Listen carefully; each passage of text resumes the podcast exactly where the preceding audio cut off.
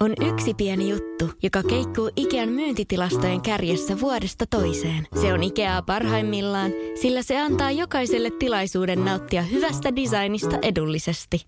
Pyörykkähän se! Tervetuloa viettämään pyörykkäperjantaita Ikeaan. Silloin saat kaikki pyörykkäannokset puoleen hintaan. Ikea. Kotona käy kaikki. Pyörykkäperjantai! There are those amongst us who have the audacity I can create you my own image and likeness if you let me. Moikka kaikille ja tervetuloa Murhamielessä podcastin seitsemännen jakson pariin. Tänään kaikkia kuulijoita, jotka parhaillaan syövät jotain, kehotetaan laittamaan podcast pauselle, syömään loppuun ja jatkamaan sitten kuuntelua. Tämä jakso ei sovi herkkävatsaisille eikä myöskään lapsille. Me mennään nyt vähän kauemmaksi historiaan, ei sillä, ettäkö omaan lapsuuteeni sijoittuvat murhat olisivat loppumassa, mutta on kiva ottaa välillä vauhtia vähän pidemmältä menneisyydestä, sillä ihmiset ovat aina olleet ihan kamalia ja tehneet yhtä hirveitä asioita toisilleen kuin nykyäänkin. Tämän jakson päähenkilö muistuttaa hieman Krimin satujen pahimpia noitaakkoja, joten aloitetaanpa. Karl Denke syntyi 12. elokuuta 1870 Oberkunzendorfissa Saksassa ja muutti kylästä pois noin 12-vuotiaana isolle kirkolle 9000 asukkaan Münsterbergiin, mikä on nykyään Ziebicen kaupunki ja kuuluu Puolalle. Tähän alkuun heti sivuhuomautus. Mua ärsyttää suunnattomasti, kun joillain sivustoilla puhuttiin tapahtumien sijoittuneen Puolaan, vaikka ne ilmiselvästi sijoittuivat Saksaan. Kardenke oli saksalainen, puhui Saksaa, Münsterberg oli osa Saksaa silloin, niin ei siitä voi puhua Puolana ja katsella aluetta tämän päivän silmälaseilla. Mutta onhan se toki ymmärrettävää puolalaisissa lähteissä, että eivät sitä pysty saksaksi kutsumaan. Moni muukin asia Münsterbergissä oli vähän eri tavalla kuin nykyään, mutta ne asiat tulette huomaamaan tässä tarinan edetessä. Karl Denke oli perheensä kolmas lapsi ja oli jollain tapaa niin sanotusti tylsämielinen, ei välttämättä mentaalisesti vammainen, mutta jotenkin erilainen. Karl alkoi puhua vasta kuusivuotiaana ja hänellä oli jotain muitakin oppimisvaikeuksia. Hän ei kyllä koko elämänsä aikanaakaan ollut mikään kovin puhelias. Mä yritän aina välttää kaikenlaisten luokittelujen ja diagnoosien tekemistä tältä tulevaisuudesta ja omasta nojatuolistani käsin. Ja vähän harmittaa, että joissain paikoissa on viitattu Denkkeen mahdollisena autismikirjon henkilönä. Me ei voida mitenkään sanoa näin jälkeenpäin, mikä Denkeä vaivasi, joten mielelläni käytän tässä ja useimmissa muissakin jaksoissa aina aiheena olevista murhaajista nimitystä erilainen kuin muut, koska se sisältää kaiken tarvittavan. Meillä ei ole Denken lääkärin lausuntoa tai muutakaan saatavilla. Sitten sillä diagnoosilla ei välttämättä ole myöskään siinä mielessä väliä, että vaikka se voisi altistaa jollekin käytökselle joissakin olosuhteissa, me tiedämme hyvin, että ylivoimainen enemmistö ihmisistä ei koskaan tapa ketään, vaikka olisi millainen mielenhäiriö tai alhainen älykkyysosamäärä. Että se prosessi, miten ihmisestä tulee tappaja, on paljon monimutkaisempi. Mutta lupaan, että aina kun keississä on tekijällä jokin oikea diagnoosi ja se kantautuu minun tietoisuuteeni, kerron sen myös teille. No niin, palataan taas Karlin elämään. Opettajat olivat tuohon aikaan 1800-luvun loppupuolella tiettävästi aika ankaria ja lopulta Karlin kalloon oli hakattu jonkin verran oppia. Kavereita ei kuitenkaan ollut ja hänen veljensä joutuivat välillä kantamaan Karlin kouluun, koska tämä ei sinne itse halunnut mennä. Karl saattoi häipyä välillä kotoaan ja kerran hän oli yhdeksän kuukautta jossain teillä tietymättömillä. Ja kotiin tultuaan Karl sanoi vain olleensa metsä- ja rakennustöissä. Että sellainen ihan peruslapsuus. Hän lopetti koulun 12-vuotiaana ja muutti tosiaan omilleen, tai no tuskin ihan omilleen, mutta pois kotoaan, ja aloitti puutarhurin oppipoikana. Kun hän oli 25-vuotias, hänen isänsä kuoli. Karlin veli alkoi pitää perheen maatilaa, ja Kaara sai rahaa perintönä, jotta voisi ostaa itselleen maata. Hän ei kuitenkaan ollut ihan maanviljelijätyyppiä ja osti sitten lopulta itselleen talon kaupungista. Myöhemmin, kun tuli lama, hän joutui myymään talon ja hän jäi asumaan yhteen talon asunnoista. Sen lisäksi hänellä oli puutarhavaja pihan perällä. Denke ylläpiti kaupunkikodissaan jonkinlaista epävirallista yömajaa ja tarjosi yösijaa ja ruokaa kodittomille ja kulkureille aina silloin tällöin. Ensimmäisen maailmansodan jälkeen tällaisia kiertolaisia riittikin ja Karl tapasi heitä usein myös kirkonmenojen tai hautajaisten jälkeen kirkon pihalta norkoilemasta. Karlia kutsuttiin yleisesti Papa Denkeksi. Hän oli kovin pidetty henkilö omassa naapurustossaan. Hän työskenteli oman seurakuntansa kirkon urkujen palkeiden käyttäjänä. Entisaikaan tosiaan jonkun piti puskea ilmaa palkeisiin käsin, jotta urkuri saattoi soittaa. Ei ollut sähköistä ilmapuhallinta Münsterbergissä.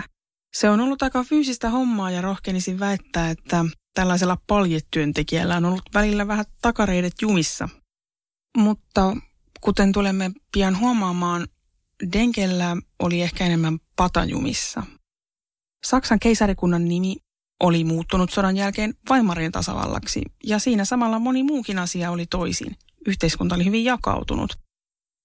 Keskiluokan perheet olivat kärsineet sodasta valtavasti ja sinittelivät nipin napin köyhyysrajalla. Toisaalta elettiin iloista 20-lukua. Taiteet alkoivat kukoistaa, moottoroiduista kulkuneuvoista tuli suosituimmat välineet liikkumiseen Saksassa. Kotitalouksiin alkoi yhä useammin tulla sähköt, ja Berliinissä oli 4,3 miljoonaa asukasta ja puoli miljoonaa puhelinnumeroa. Karl Denken elämään Münsterbergissä eivät nämä isot mullistukset paljon vaikuttaneet. Hän eli sellaista hyvin tavallista urkujen palkeiden käyttäjän elämää, joka joskus myi jotain pientä torilla. Vai olikohan se niin tavallista, se hänen elämänsä? Joulukuun 21. päivä vuonna 1924 Eräs puuseppä nimeltä Vincenz Olivier koputti Karlin ovelle ja tarjosi ammattitaitoaan pientä korvausta vastaan. Karl pyysi, että hän voisi sanella miehelle kirjeen, koska itse oli niin huono kirjoittamaan. Olivier suostui tähän työtarjoukseen ja istuutui pöydän ääreen. Siinä kun Denke alkoi sanella ja Olivier raapustaa, yritti Papa Denke yhtäkkiä lyödä Olivieria hakulla päähän, mutta tämä oli juuri ehtinyt kääntää päätään hiukan, joten isku osui vain ohimoon ja miehet ajautuivat käsikähmään. Eräs Denken naapureista, ajomies tai kuski nimeltä Gabriel kuuli avunhuutoja, jotka vaikuttivat tulevan Denken asunnosta. Gabriel säntäsi auttamaan, sillä hän pelkäsi vanhan naapurin sedän olevan pulassa. Tuohon maailman aikaan 54-vuotias saattoi olla aivan ikäluppukäppänä. Aika monessa lähteessä muuten sanottiin Denken olleen 64-vuotias, niin mun piti tässä muutaman kertaan tarkistus laskea tuo ikä, että hän todella oli vain 54. Tästäkin huomaa, miten paljon netissä kiertää jutut ilman, että kukaan vaivautuu tarkistamaan, mutta minä vauvauduin laskemaan kuolinvuosi miinus syntymävuosi laskutehtävän. Gabriel siis rinsi paikalle ja näki nuoren miehen hoipertelevan ulos Denken asunnosta pääverta valuen. Ennen kuin tämä pyörtyi, sanoi hän Papa Denken hyökänneen hänen kimppuunsa. Poliisi kutsuttiin paikalle. Virkavalta ei ollut uskoa, että sympaattinen papparainen olisi voinut hyökätä tämän miehen kimppuun kirveellä tai tosiaan mahdollisesti joidenkin lähteiden mukaan hakulla. Vincenz Olivier oli kiertävä työläinen, ja Kardenke kaikkien tuntema Münsterbergin asukas. Lopulta poliisi kuitenkin pidätti Denken, joka myönsi poliisiasemalla hyökänneensä Olivierin kimppuun, mutta sanoi tehneensä sen itsepuolustukseksi, koska Olivier oli yrittänyt muka ryöstää hänet. Muutaman tunnin kuluttua poliisit menivät selliin katsomaan Denkkeä. Karl Denkke oli tällä välin hirttäytynyt nenäliinaansa. Miksi tämä melko viattoman oloinen, jopa hyvän tekijänä tunnettu vähäpuheinen papparainen teki itsemurhan? Tässä välissä on myös oikea hetki miettiä, minkälainen on 1900-luvun alkupuolen saksalainen nenäliina. Se on tehty tukevasta kankaasta tietenkin ja on kookas. Joidenkin lähteiden mukaan niinkin kookas, että sitä saattoi käyttää huivina, jos oli kylmä. No, se on ehkä vähän liottelua, mutta siis käytännössä se hirttäytyminen ei vaadi niin paljon kangasta kuin ehkä kuvittelemme. Kulmat sidotaan kaltereihin tai sänkyyn, tai tässä tapauksessa ilmeisesti seinässä olevaan renkaaseen, johon vankin kettingit kiinnitettiin, ja sitten nojaudutaan kaulan varaan koko ruumiin painolla. Älkääkä please ikinä kokeilko tätä kotona. Kun poliisi tutki Denken asunnon muutama päivä myöhemmin, jouluaattona, sieltä löytyi sitten vähän yhtä sun toista. Melko tyhjentävä luettelo on julkaistu vuonna 1926 oikeuslääketieteen julkaisussa. En nyt listaa tähän ihan kaikkea, mitä lehdessä tuolloin luki, mutta uskon, että mielikuvituksenne hoitaa loput. Poliisien tultua sisään asuntoon, he huomasivat ensimmäiseksi runsaasti suolapurkkeja ja toiseksi huomattava määrä luita ja lihanpaloja. Lihat olivat säilytty suolaliemeen puisiin tiinuihin. Kaikkiaan löytyi 15 nahanpalaa, kaksi riitapalaa, jotka olivat todella karvaiset. Löytyi keskeltä halkaistu torso, kylkipaloja ja selkäpaloja. Huomiota herättiin löytynyt takapuoli, jonka peppuaukko oli huolellisesti puhdistettu. Kyynärluita, solisluita, kantaluita, lantio ja niin edelleen. Artikkelissa oli kuvailtu lihanpaloista löytyneitä vammoja, joiden perusteella uhrit eivät olleet enää elossa paloittelun aikana, jos se yhtään lohduttaa. Poliisit tarkastivat myös puutarhavajan. Sieltä löytyi tynnyri, jossa oli jänteistä ja lihaksista puhdistettuja luita. Vuosien varrella Denkki oli hukuttanut talon takana olevaan lampeen ruumiinosia ja haudannut niitä myös läheiseen metsään. Luissa näkyi sahaamisen jälkiä ja joissain jälkiä suorasta terästä eli puukosta tai kirveestä. Tutkimusten jälkeen uskottiin, että kyseessä ei ollut sianlihateurastamo. Luut kuuluivat ainakin kahdeksalle ihmiselle. Lisää löytöjä tehtiin tuon vuoden 1926 julkaisun jälkeenkin. Uhrien määrä tarkentui lopulta, kun löydettiin Kardenken hammaskokoelma. Kahdesta tinarasiasta ja pienestä paperipussista löytyi 351 hammasta, jotka olivat lähes kaikki todella hyvin säilyneitä. Hampaat kuuluvat ainakin 20 eri ihmiselle, mutta todennäköisemmin vielä useammalle. Arvioidaan, että uhreja olisi ollut kaikkiaan 40. Paljon spekuloitiin myös sillä, kenelle Karl Denke valmisti tätä suolalihaa. Söikö hän sitä itse, möikö hän sitä torilla vai antoiko luonaan ypeville kiertolaisille syödäkseen? Mikään näistä ei kyllä poissulje toistaan. Denkellä oli myös saippuan valmistusvehkeet ja hän oli tehnyt myös ihmislaardia. Hampaista pystyttiin päättelemään, että lähes kaikki uhrit olivat iäkkäämpiä ihmisiä, eli yli 40-vuotiaita. Tämä on tutkijoiden määritelmä iäkkästä ihmisestä, ei omani, mutta oli myös yksi, joka oli ollut vain korkeintaan 16-vuotias. Asunnosta löytyi suuri määrä matkustavaisten henkilöpapereita, kuka oli vapautunut vankilasta, kuka sairaalasta ja oli tullut hakemaan yösijaa. Löytyi kasoittain miesten vaatteita, jotain riepuja, niin, ja sitten hän löytyi kaikenlaisia nahkaesineitä. Kardenk oli tehnyt vähän eksperimenttejä ihmisnahalla, muun muassa henkselit kaikista maailman asioista. Olivat 6 senttiä leveät ja 70 senttiä pitkät. Joudun tosi paljon miettimään sitä, että miten selittäisin seuraavan asian, mutta siinä henkselinahassa oli myös nänni. Siis mulla, mua naurattaa vaan sen takia, koska mä mietin, miltä näyttää, kun joskushan ihmiset on käyttänyt henkseleitä vaikkapa heinäpellolla sillä että ollaan ilman paitaa ja ne henkselit ja sitten on ollut kolme nänniä ja Karlo on koittanut selittää, että mikä tämä mikä tämä täplä näissä henkseleissä oikein on, joka näyttää nänniltä. No niin, palataan taas käsikirjoitukseen. Tämä nauruhan on vaan itsesuojeluvaisto reaktio tähän karmivaan tarinaan, joten pahoittelut siitä. Tosiaan hän, hän oli valmistanut kaikenlaisia asioita ihmisnahasta ja uhreilta käännetyt veriset rievut oli myös niputettu oudoilla naruilla, jotka lähempi tarkastelu paljasti, että se narukin oli tehty ihmisen nahasta – ja hän oli käyttänyt sitä narua myös sitoakseen koreja, joita myy markkinoilla. Kaikesta päätellen Karl oli tosiaan myynyt sitä säilyttyä ihmislihaa sianlihana paikallisella torilla.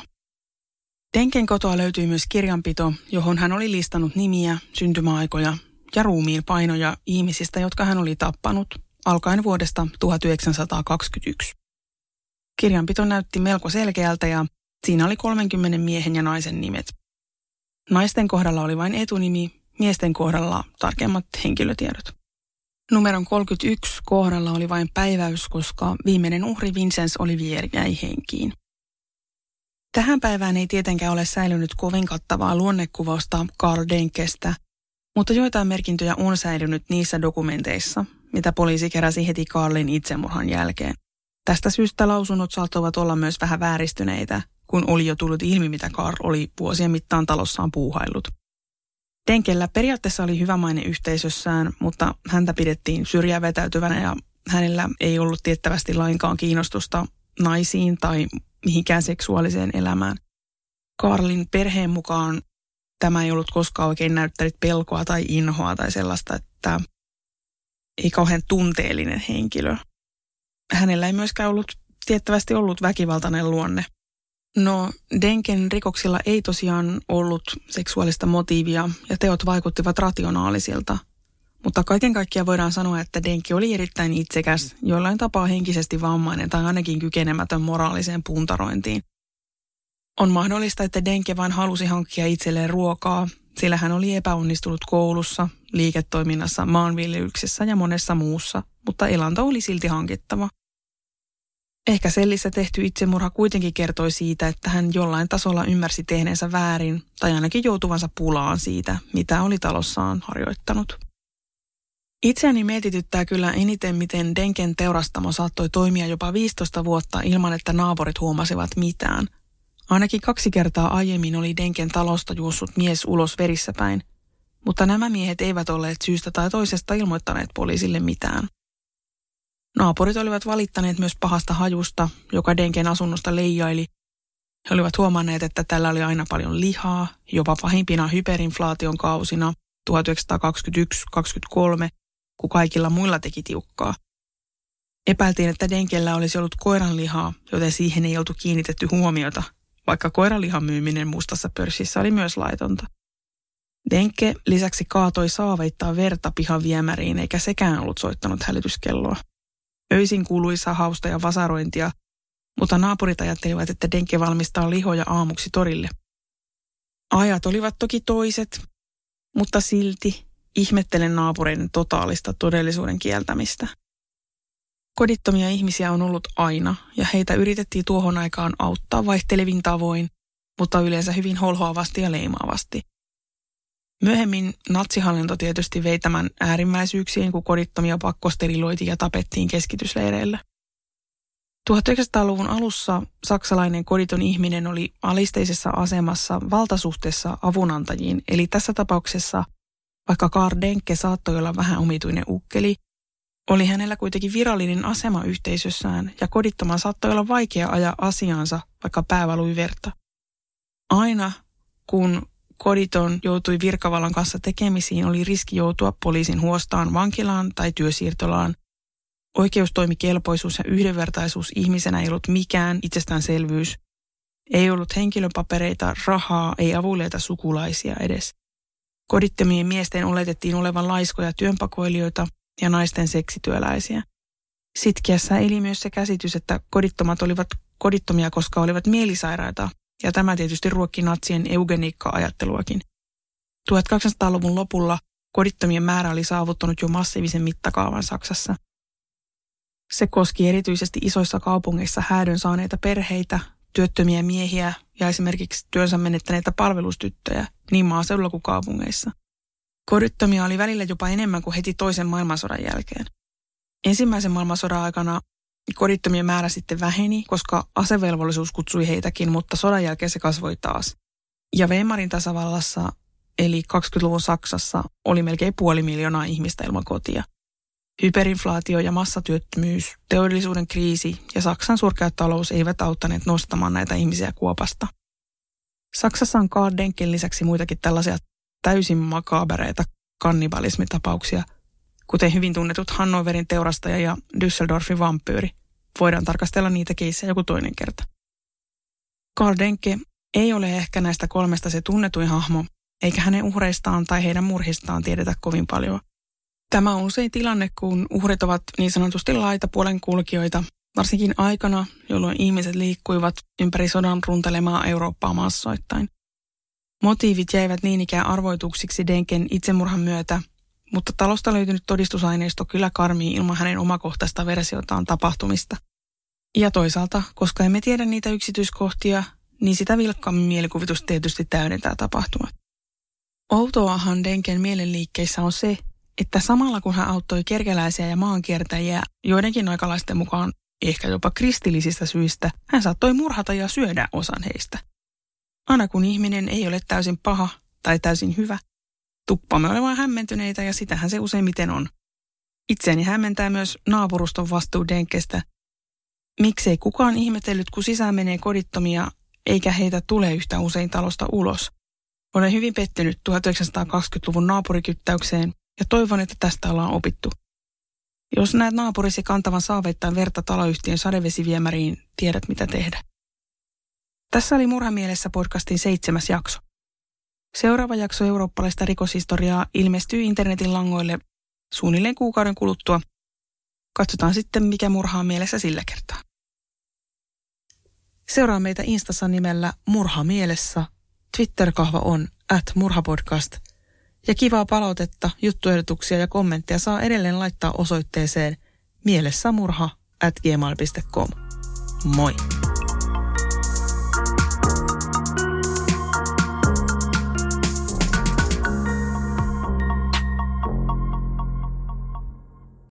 Hirmuinen hintakaattori on haukannut hinnat aivan palasiksi.